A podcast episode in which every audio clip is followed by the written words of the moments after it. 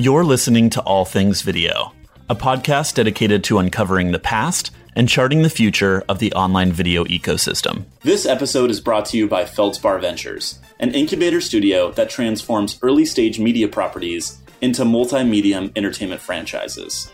Their team is passionate about transforming a creator's vision into reality and commercial success. To learn more, visit feldsparventures.com. You are listening to All Things Video. We're your hosts, Sarah Ullman and James Creech. Thank you, James. And today we're joined by Gabe Gordon, who is managing partner at Reach, a creative agency focused on social video. Gabe, welcome to the show. Thanks for having me. Yes, woo, we are very excited to uh, have you on the show. I feel like James has talked to such a wonderful variety of people, but I think your perspective in particular will be really interesting as branded content plays such a huge role in keeping our ecosystem going. Yes, and, and hopefully uh, we can show how brands can contribute to that more. Yes. just to start out, just some basic stuff. Um, when people ask you, what do you do? How do you usually respond? Nowadays, I say we're a creative agency for social video. Before, it was a YouTube agency, a strategy agency. Um, it's taken all sorts of turns throughout the years. Can you talk about like why? What is the evolution been? I mean, when you talked about those different terms, why did you change from those? I think the market, you know, on, on the brand side, is uh, finally matured. You know, when we started four years ago, every meeting we took was, "Why should I be on YouTube? You know, why do I need an agency for that? Why does my digital agency not already cover that?" Now people understand why you need to have a different perspective for social video, why you need to have a different resource um, to work with influencers, and, and really how that's different than what current existing creative media and social agencies are providing. I'm curious, how do you define social video and why do you choose that term rather than online or digital video? So, online and digital video still very much incorporates advertisements. Uh, I think the distinction of social is from the beginning, we were always a shop that wanted to create content that people chose to watch and chose to share. Can you talk a little bit about the education work you do with brands, or what I like to call God's work? A lot of the hand holding and sort of explanation of what this space is and best practices. And I know that's a big part of uh, what Reach does for its clients. Yeah, I think part of our job is making sure the clients understand the rules of the game. And if they understand the rules of the game, then that really allows us as an agency to be creative. So from knowing, you know, when their brand should be in there to knowing how long people normally watch videos, if brands know this, we can pitch ideas that might be longer form. Anything we can do to break the norm of the traditional advertisement and put in new different types of talents, do different types of formats. So education is really key for us on really letting us do our job. Yeah. What format does the education usually take? Like, is it meeting? Like worksheets? Do you have people? you know, right? Look, I think as an agency, we say make powerful content, not PowerPoints. That being said, you know, I think, you know, that to some degree we have to do white papers. You know, for example, when Amazon just um, made changes to their video platform, we will do a simple one sheet that can be distributed and shared within within an organization so that people can quickly get up to speed on something. We also have a lot of conversations. It's really about one to one conversations, and then we do things like we bring clients to VidCon. Um, a lot of times, people actually seeing fans and creators in the same space is the most powerful thing for them to understand why it's important to be social, why it's important to create a certain level of content. So VidCon just happened this past week. Did you guys bring some clients down with you this year? We had about 12 this year. And I noticed you spoke as well. What were some of the, the key takeaways that you highlighted for people when you spoke? So I did two panels. I did a creator panel titled "How to Bake a Brand Deal," and we took creators through um, a year-long partnership we had with My Cupcake Addiction and Nestle Toll House.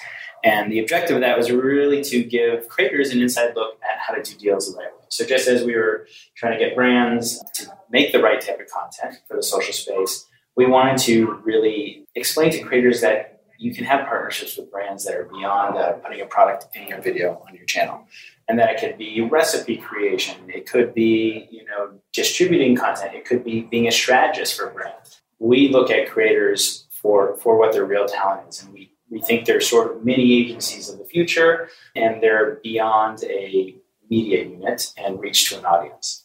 Can you um, go into that comparison um, or creators as mini agencies? Do you see uh, creators eventually growing big enough to compete with someplace like Reach Agency? What do you see? How do you see the distinction between what Reach does and what a, a creator who built out their business does? And then also, how does Reach distinguish itself from other creative agencies?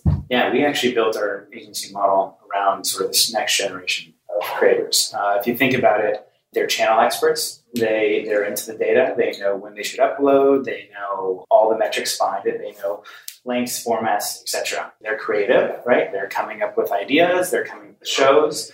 Um, they're actually producing them. They're they're producers as well, and they're they're managing audiences. So they really are um, vertically integrated, and that's something we took to heart um, when building the agency. You couldn't just have the typical silos that you see in these legacy agencies of here's the account team, here's the strategist, here's the creatives, and none of them could talk to each other.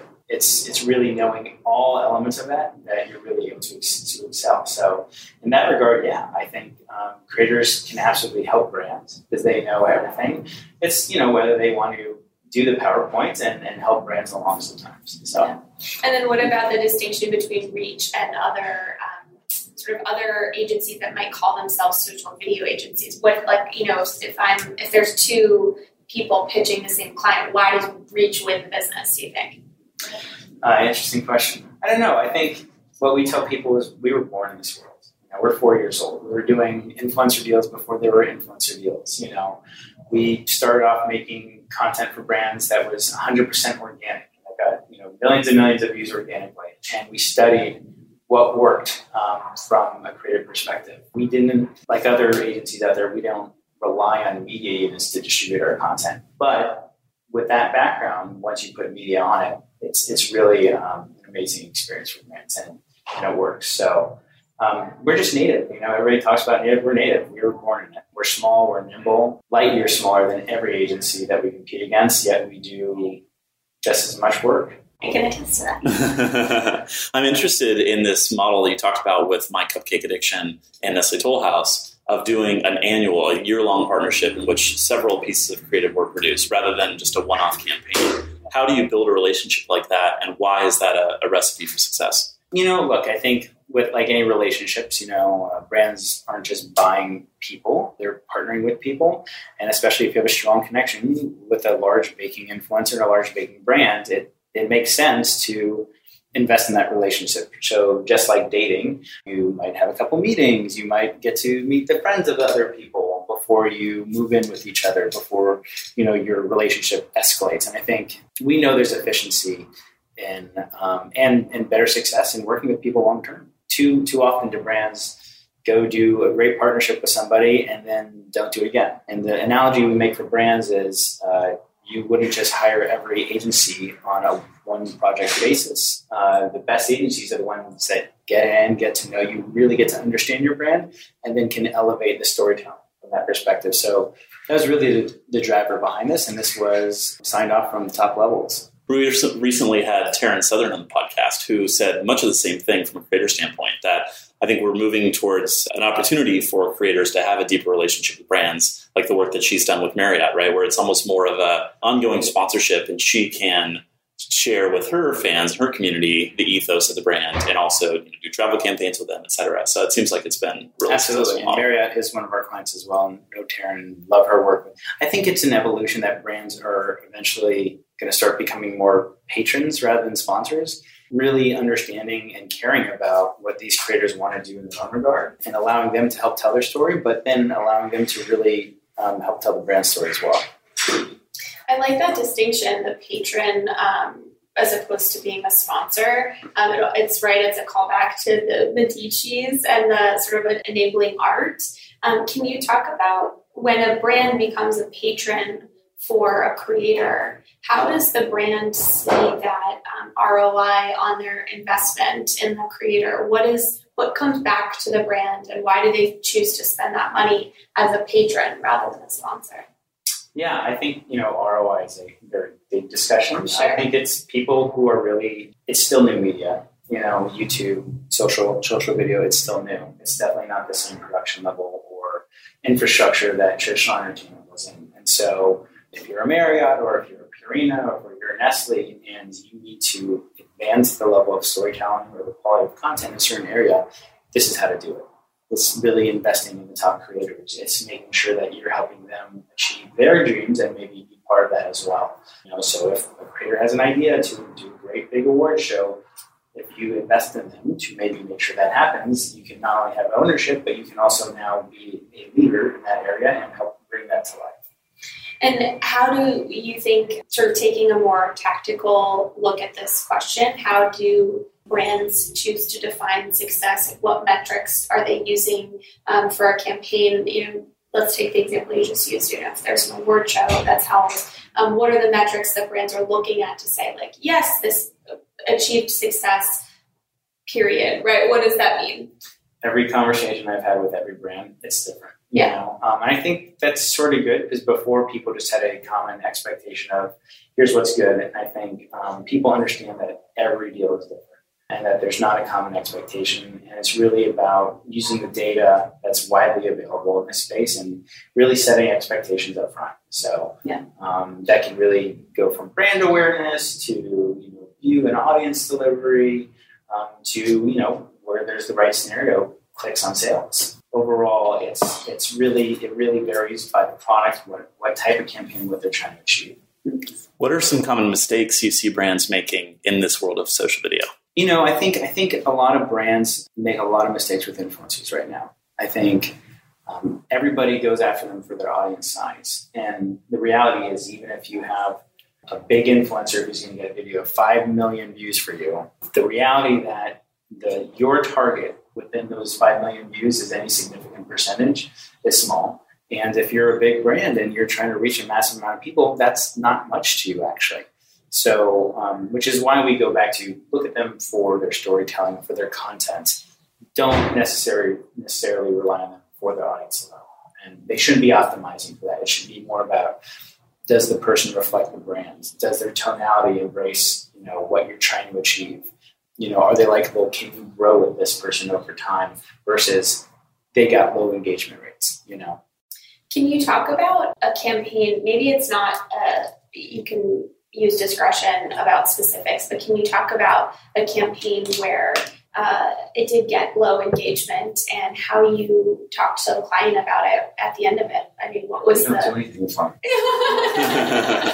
right? I mean, what what happened, and how do you how do you do a post you know a post report, a wrap report? So I think you know what we do is what's more important than the wrap up report is managing expectations up front.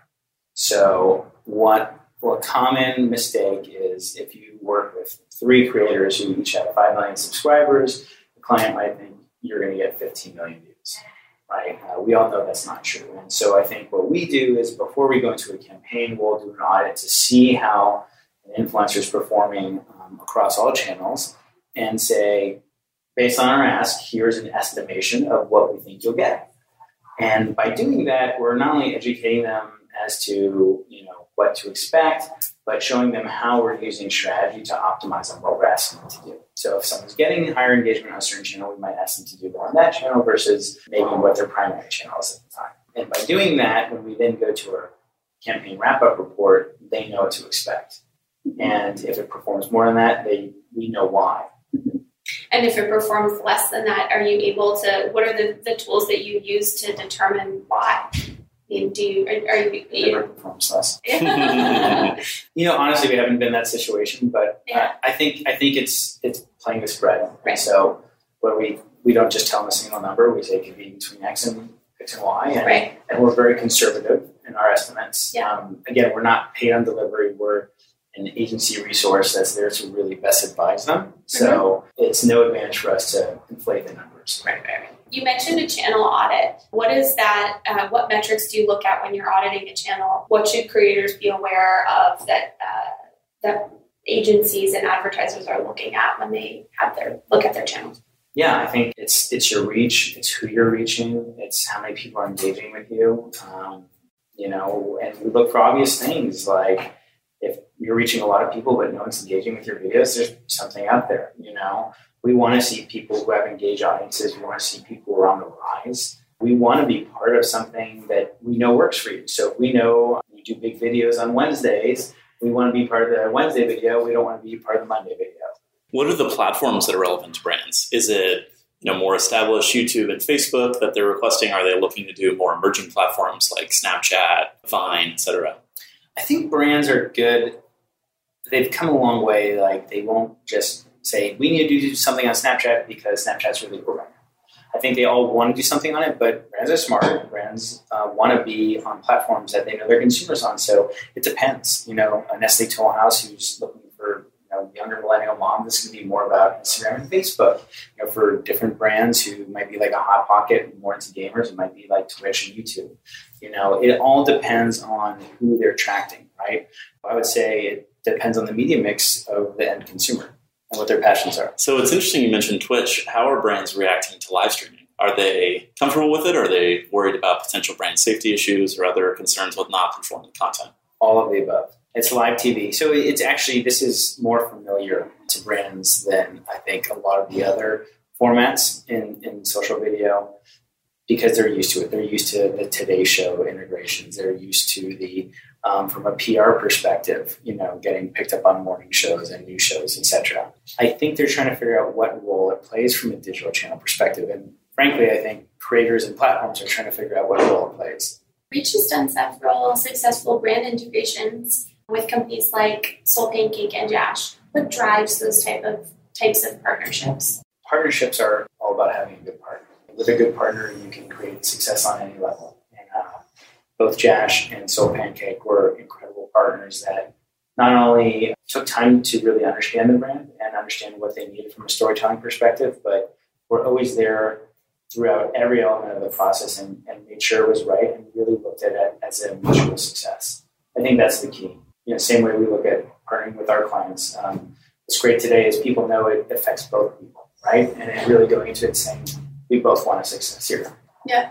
When you were starting Reach, it seems like the model has always been full service, right? And why did you choose to do the strategy, the production, the promotion? In some cases, sounds like paid media buying, channel management as well. Why not just focus on one or two core areas?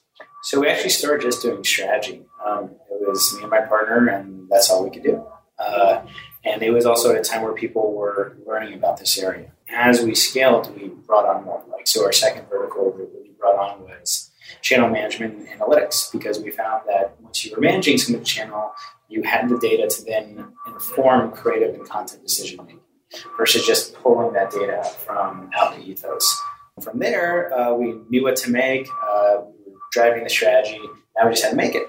And so um, we started taking on smaller production projects and um, seeing how we were at that, and we got there. So sounds like a pretty natural evolution. Yeah, it's good. And are there any tools that you use today that help you with whether it's the channel management and analytics, or you know, uh, contracting people for doing the production stuff? How do you handle those pieces?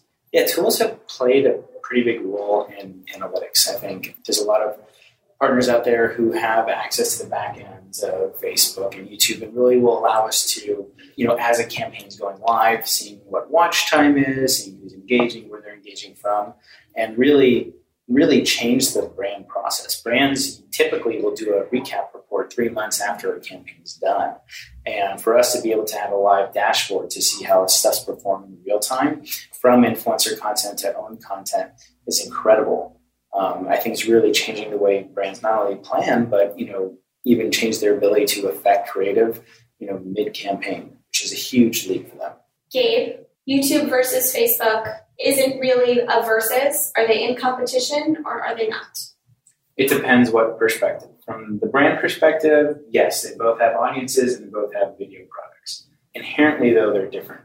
Their uh, YouTube is much more programming creator focused. They're really creating the next generation of content and entertainment. And creators, Facebook is implementing a video product into an already robust social platform. So when you say that they are integrating a video product into an already robust social platform, can you talk to me about how you think they're going to monetize for creators on Facebook because there are a whole there's a whole generation of creators that have existed on the platform without uh, being video based, right? You think of people like who run pages like I fucking love science or God or all these funny Facebook pages that people really engage with and love, and they're they're creators too. How does Facebook tackle the challenge of monetizing for creators when not everybody's making video that's retaining users on their platform? It's an interesting dilemma, right? Because you also have Amazon now, who's allowing uh, creators as individuals to monetize. And I'm by no means a media strategist, but why does Facebook need to monetize on a creator level? What they're doing right now, think about how they're act, interacting with publishers. They care more about publishers than they do about creators at this point. So why aren't they just the typical TV network syndication? They're providing the audience and the distribution, and different people can come in and lease that if they want it or not. Do you think that Facebook might never monetize on an individual creator basis? I don't know. So they're so far behind the game there. Um, you know, the biggest people are publishers and celebrities on Facebook. Uh, traditional influencers, um, it's going to be really hard for them to get a rev share off of that. So when you're advising a brand, uh, what, say with, if you have a, a Nestle Toll House campaign, how do you decide which platform to put assets on or to create for? And um, what does the strategy look like if you want to do across both platforms? Yeah, for for any brand, it's first who's the consumer, where do they consume, right? So if it's Toll House, it could be Facebook and Instagram. For Hot Pockets, it could be you know Twitch and YouTube. And I think then the second thing is what type of content should be on each one of those platforms. You know, if you're looking at Nestle Toll House, um, you're going to do an inspirational recipe on Instagram, and you might be doing something that's more in depth or an entertainment show on YouTube like where we have Take My Day. I think YouTube versus Facebook is a lot about viewership numbers and a lot about PR of this is how many views Facebook is getting every day. This is how many views YouTube is getting every day. This is how many hours of video. You know, it's a lot about the vanity metrics. About, yeah. about numbers. Can you break it down for us, in your opinion, what's real when we talk about numbers? well, when you read a headline, like help us be media literate in terms of thinking about uh, numbers on, on Facebook and numbers on YouTube? Yeah, I think the devil is always in the details, right? So Facebook counts a view as three seconds versus YouTube counts a view as 30 seconds. You know, it's really how many people are watching video there, or is it really, you know, changing social movement at a high level? Yes, there's tons of video on Facebook and you know, there are some early successes like Tasty is a great property that BuzzFeed built that was born on Facebook, made for Facebook, and is huge. And it's, you know, not, you can talk to everybody, someone's seen it. YouTube still has 10 years of programmatic approach to content, you know, having an evolution from UGC to now having an SVOD program and, you know, investing in things like VR. Everybody can compete on live. And I think we have to understand there's certain formats that will be across every platform. It's just what are people going to the platform for? And that's that's what I always come back to as a marketer. As is what do you know this platform for? There will always be innovations, 360 video, VR, whatever's next. Those will be across every platform. When you talk about YouTube as uh, having its strength being um, the development of creators and, and programming um, from a programmatic perspective, what do you think about the first batch of YouTube original content? Did you like it? I mean, did you check any of it out? Like, what what did you? I haven't seen it. Yeah. Okay. we skip that. okay. It's interesting because it, some people are, are pretty critical of of the content itself and sort of think it's reflective of a tech company trying to be a programmer. And so I think it's you know what though I think I'd be easy about that. Again, this is a whole new generation, of a new creative class, and this is just the beginning. You know, and so one the fact that YouTube and a platform is putting a original their money into content is amazing. Yeah. Number two, it will get better. It always gets better. Every time someone does something for the first time, it's not that good. And then you'll have your breakout successes, and then people will learn what works. You know, content finds an audience, and what YouTube's going through is that process now. Is it possible to achieve a brand objective in a three-second Facebook view? I don't think so. You have to have the right messaging for the right content in the right line. you know, I think we're very, we know the six second media unit is not going away. Um, they're short attention spans, they're very efficient. So, what our agency has been keenly focused on is what should be in a six second ad. What should it be? What should it make it make you stop in your feet, or you don't even have to stop? Just what you see is what you're getting out of it. And I think a lot of that is actually a deeper question, which is does every piece of content a brand creates have to say everything they're trying to say?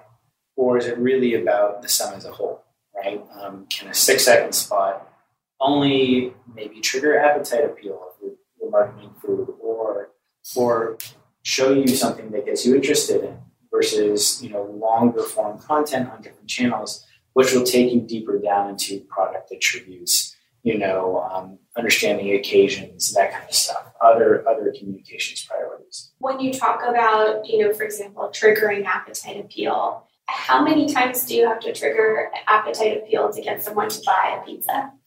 I do not know the answer to that. right? Like, I, I yeah. mean, look, it's it's human behavior, right? Like, uh, so put tasty videos, right? Tasty videos all about the, the creation of something, right? Like giving a high level on um, the steps of how to create a recipe so that you feel it's obtainable, but then you're like, hey, this looks good. Sometimes you just need to show the thing that looks good. What do you think of this overall trend of some brands thinking of themselves as media companies? How do you counsel them if they want to develop IP or have other product goals on these social media platforms? That's that's where I geek out. I love it if you find a brand that actually is taking charge of that. End of the day, brands are funding all the rev shares from creators. They're funding publishers it's, it's the biggest part that's broken in the whole media system. It's all still funded by brands, right? Consumers and consumers' contribution to that is, is minuscule, um, especially in the digital environment. And I've always worked on the brand side, creating content for them. So I'm a huge advocate in you know the ability for brands to create content that can be monetized. Can they can be their own studios? They don't need to rely on partners. I definitely think that's the future. What's a, a recent um, compelling example of that, um, that that you've worked on? Marriott's done a fantastic job. I think GoPro is doing the same thing especially with GoPro and Red Bull together. And it's not just about the fact that a camera or a you know Red Bull has to be in every video. It's the lifestyle. It's it's them creating and developing their own audience and using creative and video to do that. This is a little bit a little bit of a cheesy uh, softball, but I'm curious to see what you say. Proudest moment as a founder of a, a social video agency and least proud moment.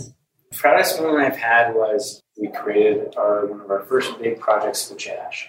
It was meant for digital and it got released and it did so well. The brand put it through testing and actually decided to put it on TV as a Grammys TV spot. From what I hear, it was the least expensive project to be in the most expensive piece of media they had bought at the time. I think that was a true testament of and a light bulb, you know, to me. Whereas creating stuff that's meant to be social and stuff that people want to watch can have huge success um, and really cross-platform, and not just within digital, but from digital to television. And some people talk about digital offering an opportunity to test different creative concepts. So you get that market response and can tweak the, the content before it goes live. Is that what happened here, or did you guys just catch you know lightning in a bottle? What was kind of the recipe? I think we caught lightning in a bottle, but I think this opened up the whole new world to us. Um, you think about traditional TV process; it's all about creating animatics, sometimes spending more than it costs to create a video to test it with focus groups who are, who are real people but aren't really real people in a real environment. And the ability to really flip all television television distributions model on, on its head and really say, hey, everything's going to be digital first. If things perform, it will boil, it will level up to TV. Is a really interesting way to think about how um, digital can change overall marketing communications. So now I want to hear the other end of Sarah's question. what are some of the hardest moments or challenges that you face as an entrepreneur creating your own agency in the face of what four kind of media monoliths that have been in the agency business for decades? Yeah, I think look first and foremost, I think we're, we're really lucky. We're 15 people and we have amazing clients um, and, and big clients. Uh, the hard part, I think, is just the current state of the industry. You know, when I started, it was just the original intention for the agency was a YouTube agency no one else was doing video. Then it became social video, right? And you know, when there used to be two players, now there's ten. So it's the uh, the frustrating part, I guess, is we used to get to know something and do it really well. The only thing you get to know and do really well is adapt, right? And I think that's the name of the game now. And so, you know, with every platform now launching video, it's always on to the next, on to the next. Where I think there's an opportunity, or you know, I wish there was more of an opportunity to really say, let's just own this and do really well at this, and, and get in and move that ball forward more than just the initial test, and get get our efficiency at it. With so many different platforms and now you know media strategies whether that's traditional you've got social video you've got other kind of digital agency partners that can help you. What's the future of the agency model? Are brands going to take some of that control back and do things in house or are they going to continue to work with multiple partners? How do they manage that? Yeah if you look over the years there's always been a love hate relationship with brands and agencies uh, you know agencies were originally developed to be objective and be outside the walls of the brand. and agencies and creative departments were originally inside brands to the first place. And so it's always gone back and forth. And I definitely think we're going back to a model of, especially with social and having to have authentic voices from the brand, bringing a lot of things back in house. Um, and then the creator, the production model have definitely changed as well. And I think we've we've definitely developed our agency knowing that we were always gearing for the chief content officer. We always are here to help amplify um, an internal content team's needs um, or lead them where there's an opportunity. So I definitely think that's that's changing. Let's wrap up with some rapid fire questions. Uh, the first thing I'm curious about are your predictions, whether that you know is from a brand marketer's chair or just for the industry as a whole. What do you think is going to happen in the next three to five years? Video is exploding. Everybody's going to be doing video. They're going to be doing more of it and better video. All video all the time? All video all the time. So all things video. Yeah, all things video. what books have you read recently that you just couldn't put down? Too much. So, so, what do you do instead of reading books? Are there other ways that you consume content or learn? Game of Thrones. Yes, I watch Game of Thrones. Mm-hmm. Yes. Um, I think you know. I just I like to live on social channels as much as I can and really understand it. You know, uh, having a firm grasp is, key to really understanding uh, not only having that relation to your clients and being an expert, but knowing where things are going. If you were starting a business in the social video space today, what would you do and why? I think there's a lot of opportunity in more the technology that's that's powering all of this. There's always going to be human connection, and creative will always be creative and not driven by technology. But there's so many things from analytics to you know tools just for, for better project management that can that I think help us as an industry move forward quicker and faster. Where can people find out more about you and more about Reach Agency? uh, they can check out any of my social channels or go to reach.agency. Thank you so much for being on the show. Thank you. Yeah, it was great to learn a little bit more from an agency perspective from someone who started with the thesis that video is going to consume the majority of media attention. And how can you help brands leverage that, think like a creator, act like a creator, and find success on YouTube, Facebook, and beyond? Yep, that's it. Very cool. I learned a lot, so thanks again. Thanks for tuning in. This has been another edition of All Things Video. If you like what you hear, we hope you'll share and subscribe for new episodes. See you next time.